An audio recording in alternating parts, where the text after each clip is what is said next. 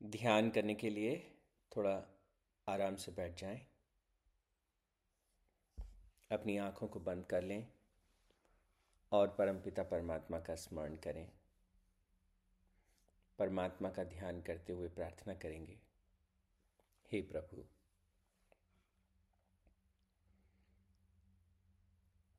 हमारे भीतर से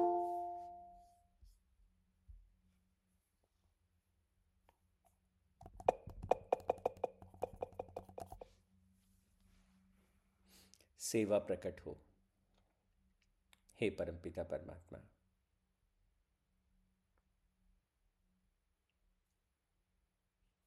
हम सेवा के भाव में बह सकें, उसके मूल अर्थ को जान सकें, समझ सकें और सात्विक सेवा में प्रवेश कर सकें, ऐसा आशीर्वाद हमें दें।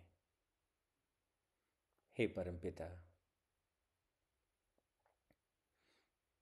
बिना किसी अपेक्षा के हम सेवा में प्रवेश कर सकें। परिवार की सेवा, समाज की सेवा, राष्ट्र की सेवा, विश्व की सेवा। हे परमात्मा, आशीर्वाद दें कि हम आत्म सेवा में अग्रसर हो सकें। हे प्रभु, आशीर्वाद दें कि जीवन का हर क्षण, जीवन का हर पल सेवामय हो जाए। मेरा स्वभाव सेवा ही बन जाए। ओम तत्सत परमात्मा ने नमः। ओम शांति शांति शांति ही। परमपिता परमात्मा के श्री चरणों में ध्यान करने के बाद अब हम लौटते हैं श्रीमद् भगवद गीता के श्लोकों पर।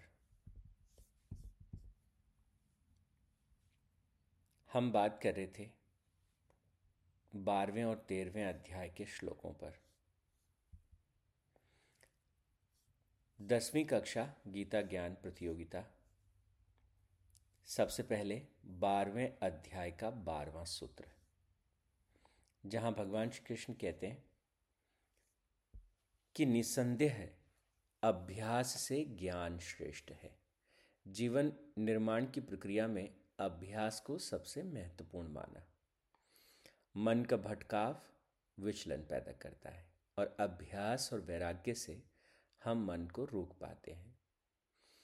फिर भगवान थोड़ी इस बात को आगे लेके जाते हैं, कहते अभ्यास से ज्ञान अधिक श्रेष्ठ है और ज्ञान से ध्यान अधिक श्रेष्ठ है। और ध्यान से कर्मों का फल का त्याग जो है, वो अधिक श्रेष्ठ है, क्योंकि त्याग से तत्काल ही परम शांति प्राप्त होती है। कर्म फल का त्याग और भगवान ने इसे कहा, ये सबसे श्रेष्ठ है।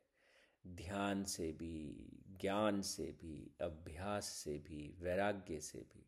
सबसे ऊपर अगर कुछ है तो वो है कर्मों के फल का त्याग।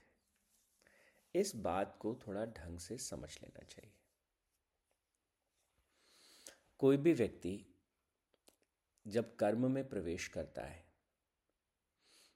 उदाहरण के लिए, आप भोजन बनाते हैं। भोजन बनाते, किस लिए भोजन बनाते? कि भोजन बनाते हैं कि अच्छा अच्छा खाएँगे, परिवार को खिलाएँगे अच्छा भाव है। कर्म फल के त्याग का यहाँ जो तात्पर्य है, भगवान कहते हैं थोड़ा सा और एक स्टेप ऊपर चले जाओ। जब उस भोजन को बना रहे हैं हम तो इस भाव से भर के बनाएँ। कि ये भोजन परमात्मा का प्रसाद है और हम सब इसे प्रसाद के रूप में ग्रहण करने वाले हैं।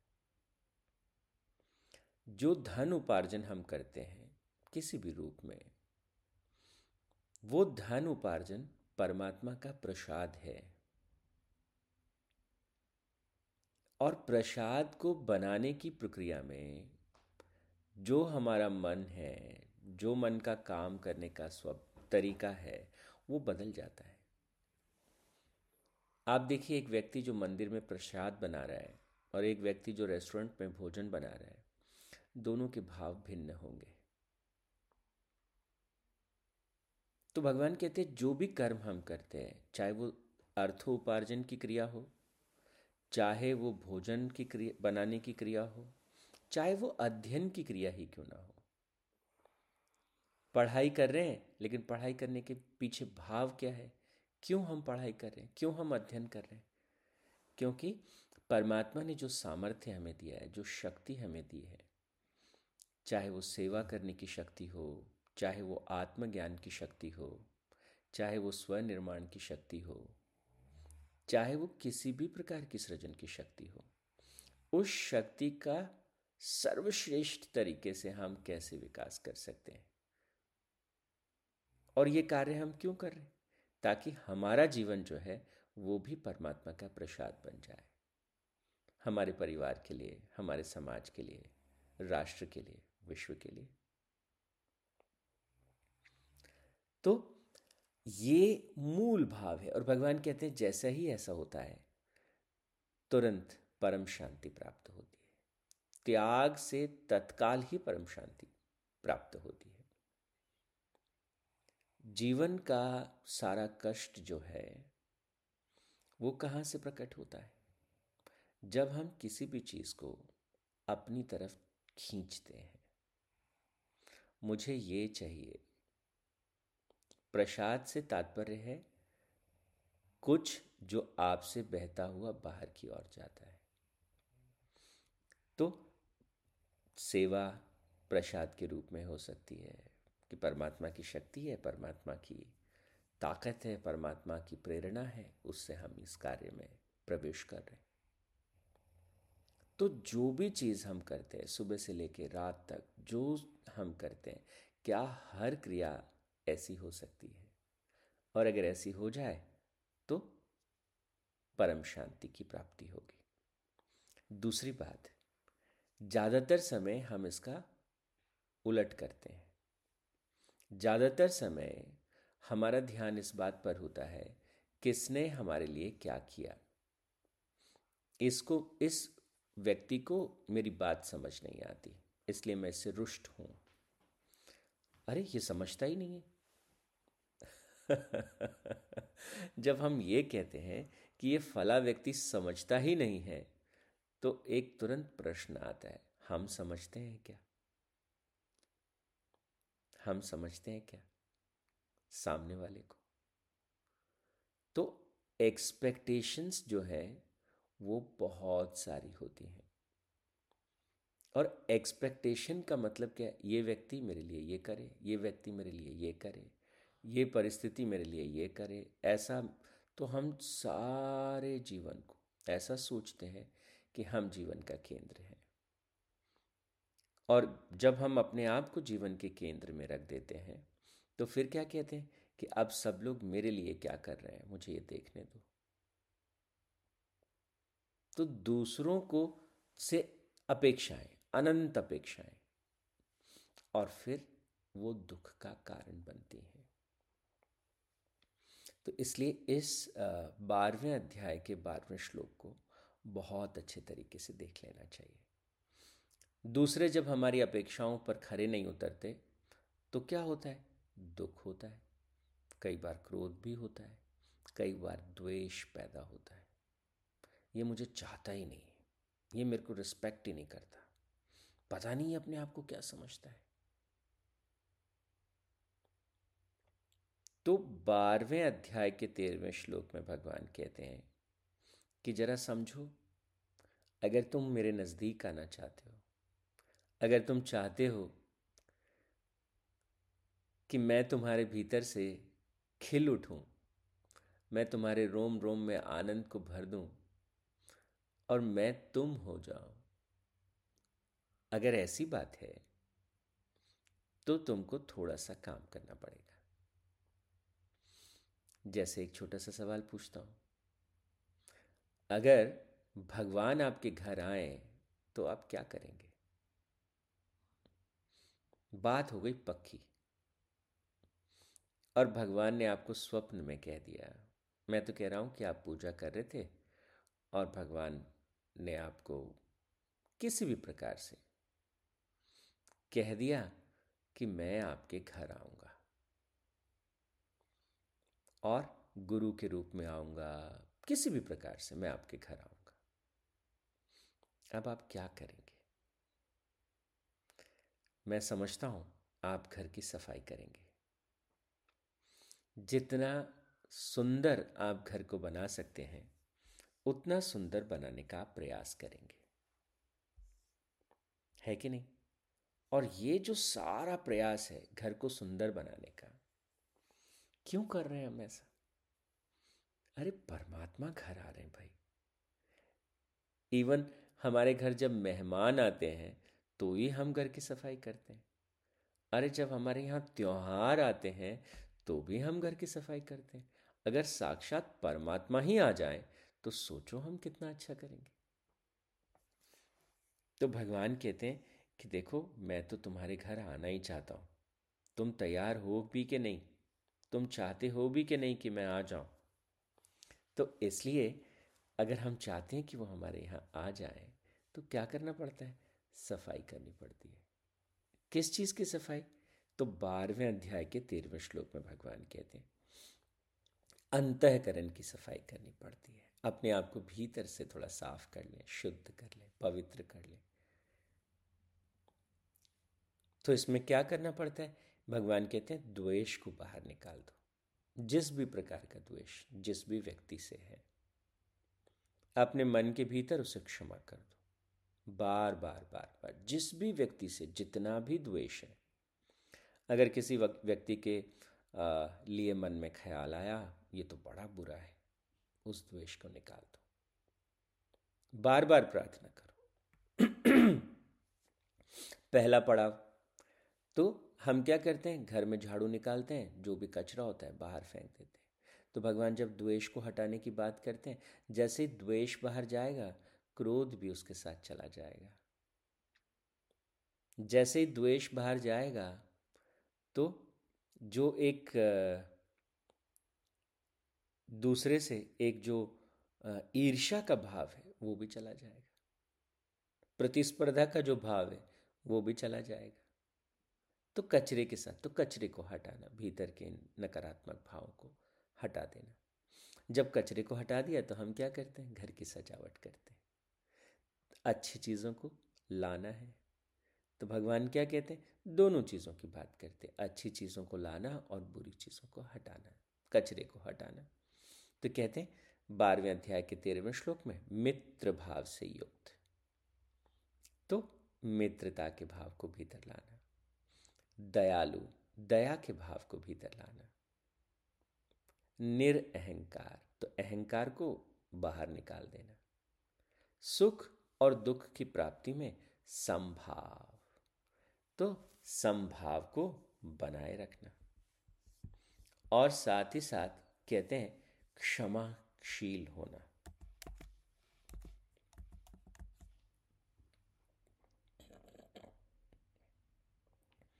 तो कैसा होना कि क्षमा के भाव से भरा होना। और एक शब्द का उपयोग करते हैं। निर्मम। वैसे तो इसका अर्थ जो है, वो होता है निष्ठुर। लेकिन यहाँ पर अगर हम देखें तो भगवान क्या कहते हैं कि एक तरह से बैरागी, सब तरफ़ से अपना ध्यान को हटा हटा दिया जिसने। तो इस प्रकार से ऐसा व्यक्ति जो निरहंकार है, जो सुख दुख की प्राप्ति में सम बना रहता है जो दयालु है, जिसमें मित्रता के भाव है और जो द्वेष से रहित है, भगवान कहता है, वह मनुष्य मुझे प्रिय है। और फिर, ये कैसे सारे भाव हमारे भीतर प्रकट होंगे? किस ज्ञान के द्वारा? तो भगवान ने कहा, अभ्यास से ज्ञान श्रेष्ठ है। तो वो ज्ञान भला क्या है? तो भगवान कहते हैं, सबसे पहले समझो कि ये शरीर तुम्हारा क्षेत्र है।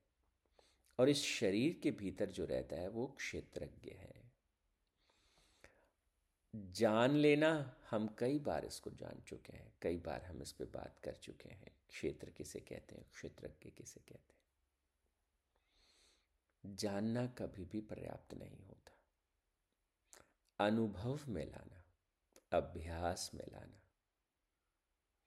ज्ञान का तात्पर्य क्या है? जानना मतलब ज्ञान नहीं है। समझ लेना भी ज्ञान नहीं है। ज्ञान का तात्पर्य है कि जो हमने जाना, जो हमने समझा, उसे हमने कर्म में उतार दिया। दैट इज़ ज्ञान इसीलिए ज्ञान को प्रकाश के रूप में देखते हैं। अब जैसे किसी व्यक्ति को पूरी जानकारी हो कि अंधकार को किस प्रकार हटाया जा सकता है। पूरी जानकारी है।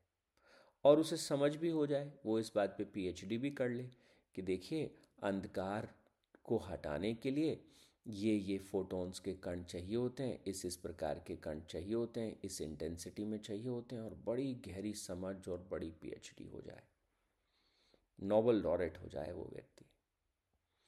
लेकिन अभी भी कोई दिया नहीं जलाया कमरे में, कोई रोशनी नहीं की, अंधकार हटेगा नहीं। तो इसलिए कहते हैं कि हमको जानने से नहीं होगा। हमको तो उस ज्ञान की रोशनी को फैलाना पड़ेगा। हमें उस ज्ञान को, ज्ञान तभी होगा जब हम उसे कहते हैं इम्प्लीमेंट कर दिया। तो क्षेत्र और क्षेत्रज्ञ, ये ध्यान का बड़ा विषय है। ये जीवन का बड़ा अभ्यास भी है। और ये जीवन की गहरी समझ भी है। इसके बारे में हमने कई बार बात की है। कल हम फिर और गहराई से इस विषय को समझेंगे। क्षेत्र क्या है? क्षेत्रज्ञ क्या है? आप भी इस पे थोड़ा सा मनन करिएगा, मंथन करिएगा। जो चारों तरफ़ आपको दिखाई देता है, वो सारा क्षेत्र है। आपका शरीर, आपका मन, आपकी बुद्धि सब क्षेत्र है। तो बाहरी क्षेत्र और भीतर का क्षेत्र। और फिर ये क्षेत्रज्ञ कहाँ है और कैसे छिपके बैठा है? ये भला कौन है? कल हम गहराई से इस विषय को जानने की कोशिश करेंगे और परमात्मा से प्रार्थना करते हैं कि हम इस क्षेत्रज्ञ को हर क्षण अपने जीवन में अनुभव कर सकें। इसे गहनता से अपने जीवन में उतार सकें। आज के लिए इतना ही। ओम तत्सत परमात्मा ने नमः। ओम शांति शांति शांति ही।